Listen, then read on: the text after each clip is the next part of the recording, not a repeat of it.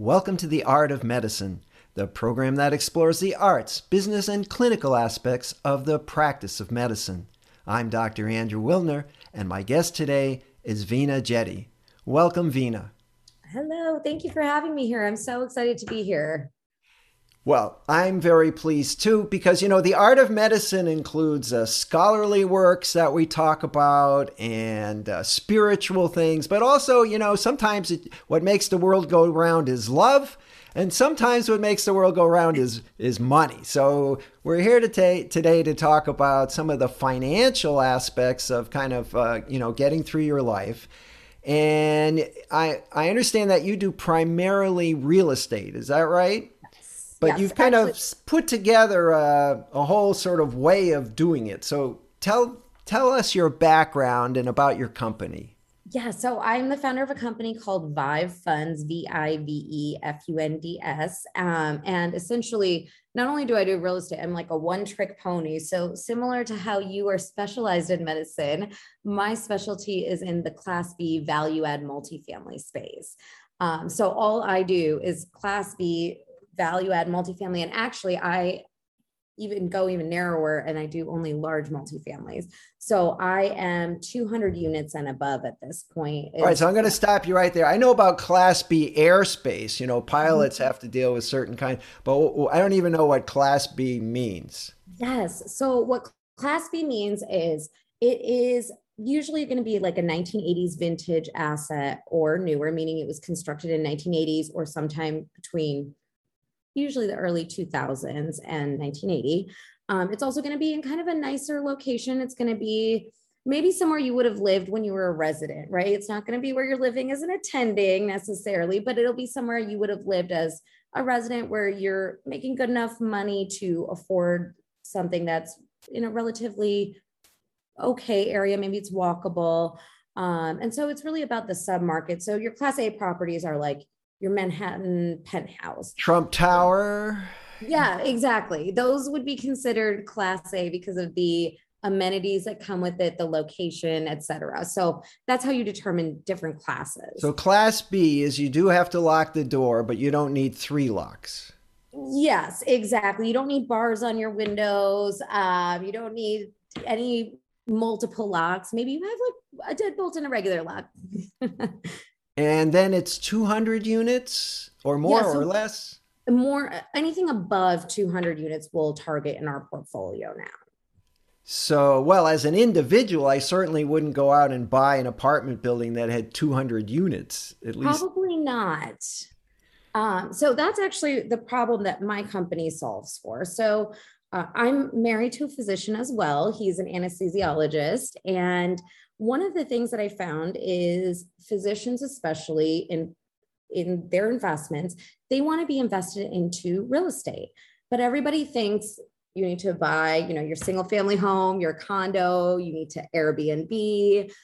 And it's not true. You can get to scale, you can get to diversification when you have these larger assets. But the last deal we closed, for example, was a seventy-eight million dollars deal we purchased in uh, Atlanta. Definitely out of my price range there. Probably out of most physicians' price range, unless they have like some kind of great medical patent, right? So uh, what we do is we do, I like to kind of consider it to be the Groupon of investing. So it's collective buying. We put together a group of investors, and instead of writing an eighty million dollars check, you might write a fifty thousand dollars check or a one hundred thousand dollars check. And we started do, taking in investor dollars really as a function of necessity. It, to me, you know, I'm in a physician family. I understand the nuance of having, you know, high debt loads, starting investing ten years behind your peers and counterparts. And real estate is massively tax advantage.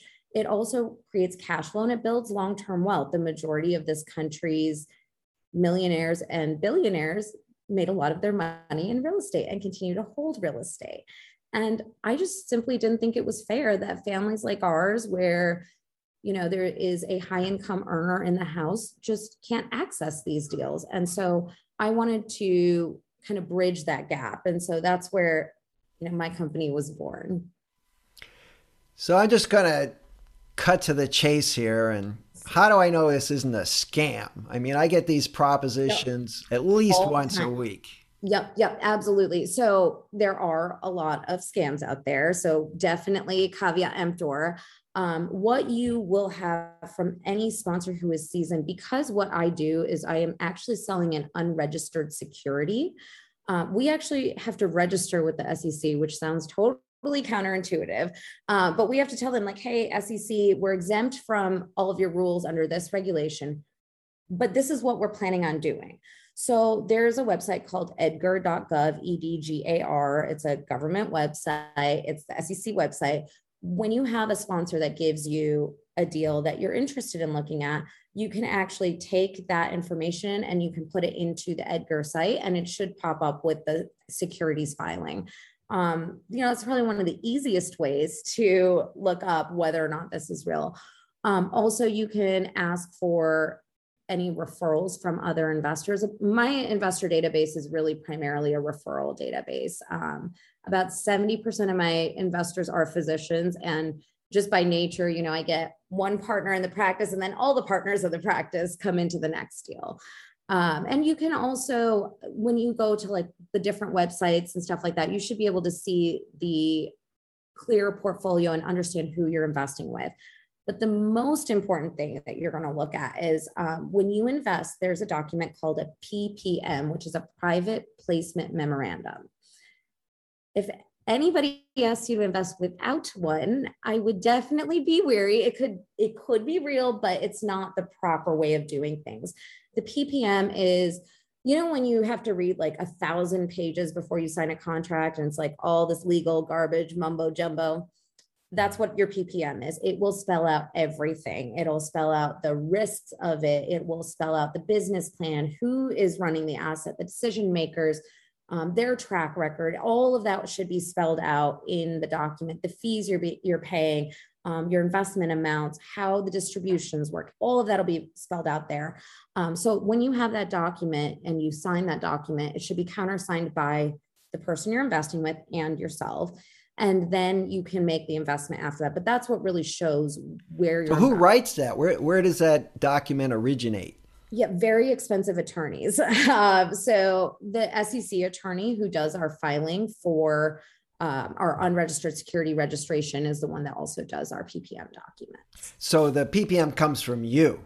Yes, yes. Your sponsor, or we're called sponsors, your general partner, um, the active investor in the deal.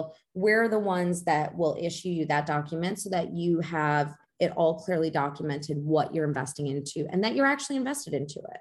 So it protects me and it protects you both. So the investor, so you are the active investor, okay. And then the people that these uh, physicians or other investors, they send you a check. They're the passive. So the only thing they have to do is foot the bill, and you're going to yeah. find the property and assess the property and yep. I don't know, fix the property and whatever else has to happen. All all comes from you. Absolutely, Doctor Wilner. Are you sure you haven't done this before? Well, I do listen to a lot of podcasts. Yes, no, that's exactly it. We take the project from cradle to grave. So we locate the deal, we do the due diligence, we negotiate it, we put it under contract, we implement all of the property management, we do um, all of the execution on the value add side of the deal. Um, we will then refinance it. We'll finance it in the beginning. Um, we'll stack all of the equity. So we'll bring all of the capital to the deal. Uh, through investors, through ourselves, we co-invest with all of our investors on every deal we do. And then we will eventually exit the property. So we'll handle the sale of the asset. And so we do, we handle everything. It's a truly passive investment for the L P in the deal or the limited partner in the deal. So are you trying to, uh, main, do you make money by saying fixing up an apartment complex and then keeping it, or by selling it? Yeah, so we're in the value add space specifically. So a big portion of our business model is going in and renovating units or bringing them up to market through some kind of value add plan.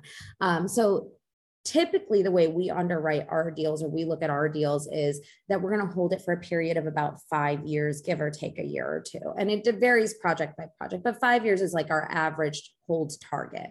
we will exit sooner if there's a good reason to do so. We'll exit later if we think that there's a better opportunity in the future. We're always reevaluating that. One of the ways we could exit is either to sell to another investor who will come in and just buy it from us, and then we'll close the project out. Um, or we could do what's called a recap or recapitalization of the fund. So we could go back to our investors and say, hey, we are going to recap all of the investors. So what that means is we're going to buy out their position in the investment. And then either that can be done with a new investor with us, or it can be done by us, but typically we're exiting the deal entirely. All right. So hypothetically, I find fifty thousand dollars under the mattress mm-hmm, you know, right. tonight when I go to sleep, and I contact you and you say, okay, that's what we need for, you know, deal X. It's a three hundred, mm-hmm. you know, apartment building in downtown Chicago somewhere. Sure. Right. Mm-hmm. So then what happens? I mean, I, I just like forget about you for five years and then I get a check or, you know, what, What I mean, happens? I hope not. Um, yeah. So it, this is, again, going to be sponsor dependent because it can be structured a whole bunch of different ways. Um, the way we structure our deals, I actually am a glutton for punishment. So I pay my investors on a monthly basis. Um, so once I, with the exception of once we close the deal, it usually takes about ninety days for me to get that first payment out. And that's just really administrative hassle. Um, I say that, but we closed a deal on June thirtieth. So essentially July first, the first payment would theoretically be due at the end of October. I'm getting ready to make a distribution this week or next week. So um, investors are getting their return two months earlier than we thought, but it all accrues anyway. So at that ninety day mark, I pay out to catch them up to that ninety day mark. Now, is um, that payment? So that must be pre-arranged, or does that float? In other words, do I know I'm going to get nine hundred ninety-nine dollars and ninety-nine cents every month for the next five years? Is that the way it works? That's a very good question. So theoretically, if you have a good sponsor, you know what they are going to be returning you because they've projected it out, and hopefully they've projected it out either accurately or conservatively. So they're paying you more than they thought. Um, it's funny. I've never had an investor be upset when I gave them more money than they were expecting. And so that's kind of what we like to do when we're projecting. We underpromise and overdeliver. So there's what's called a pref return or a preferred return.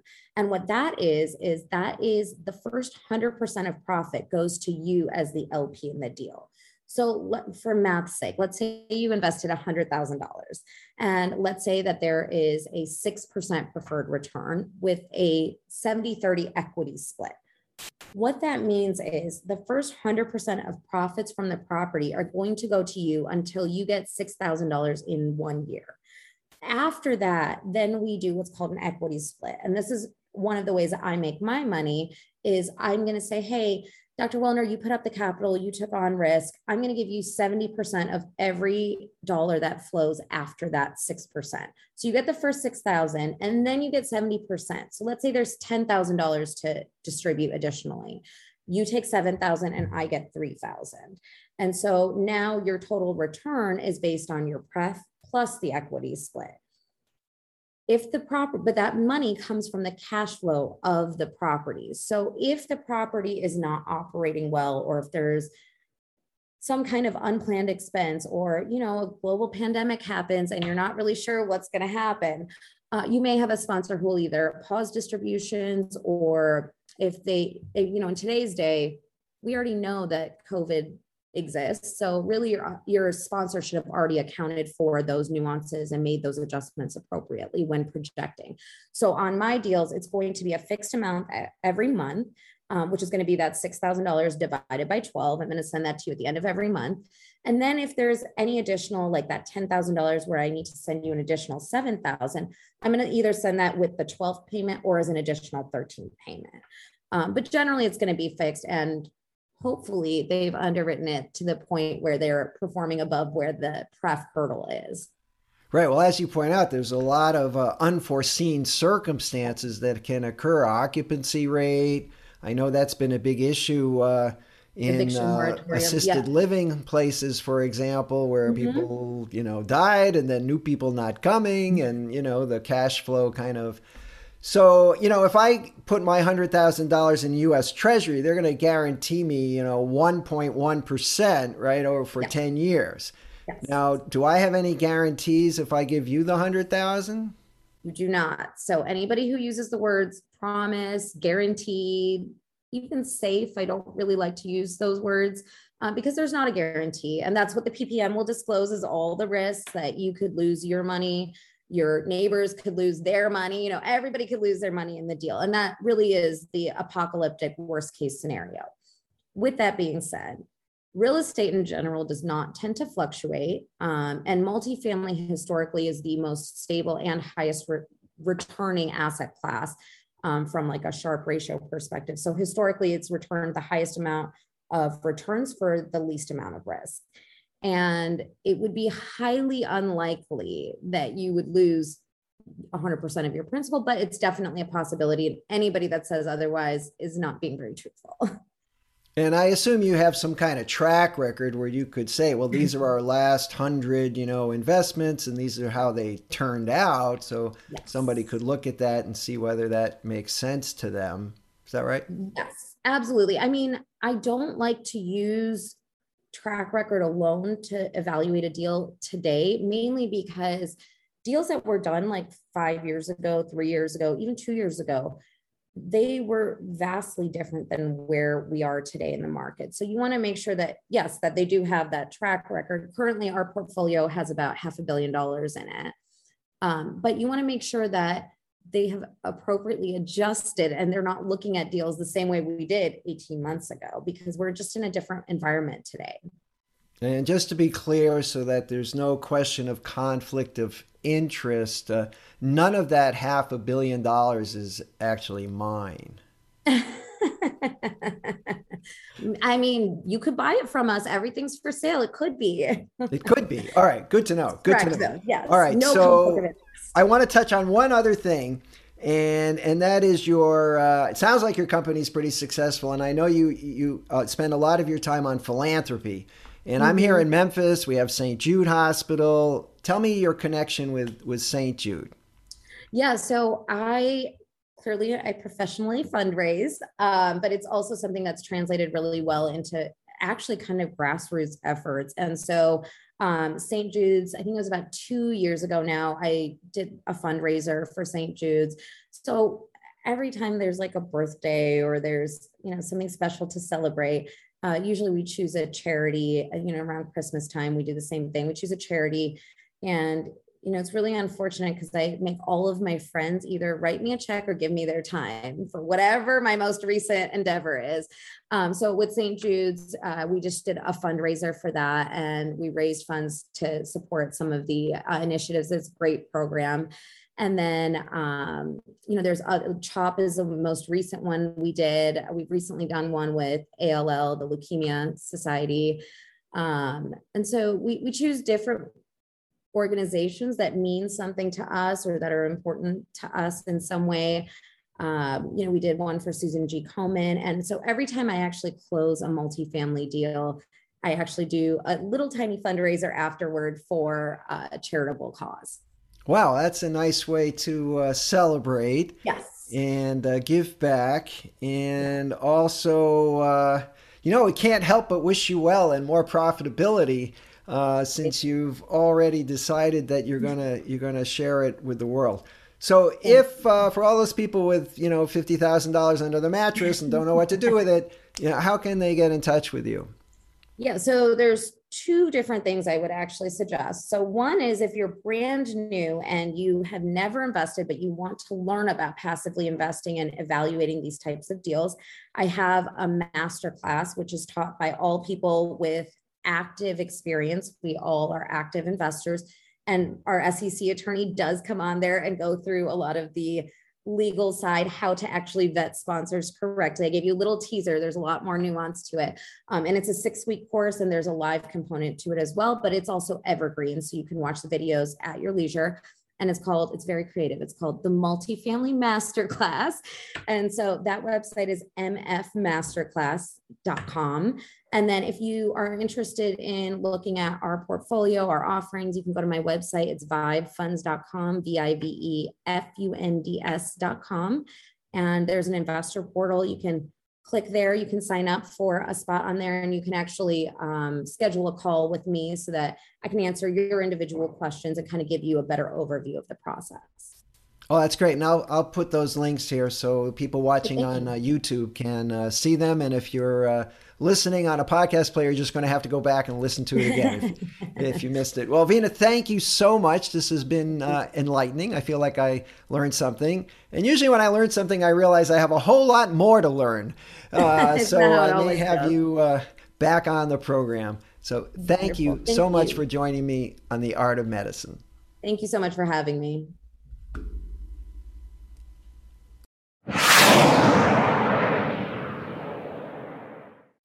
This program is hosted, edited, and produced by Andrew Wilner, M D, F A C P, F A A N. Guests receive no financial compensation for their appearance on The Art of Medicine.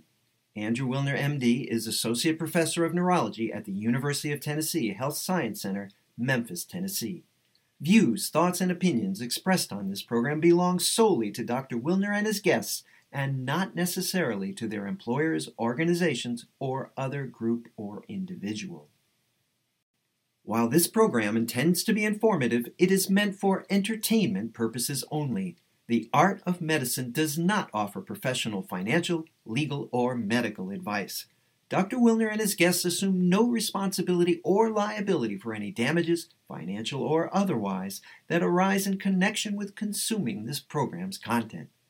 Thanks for watching. For more episodes of The Art of Medicine, please subscribe. w w w dot andrew wilner dot com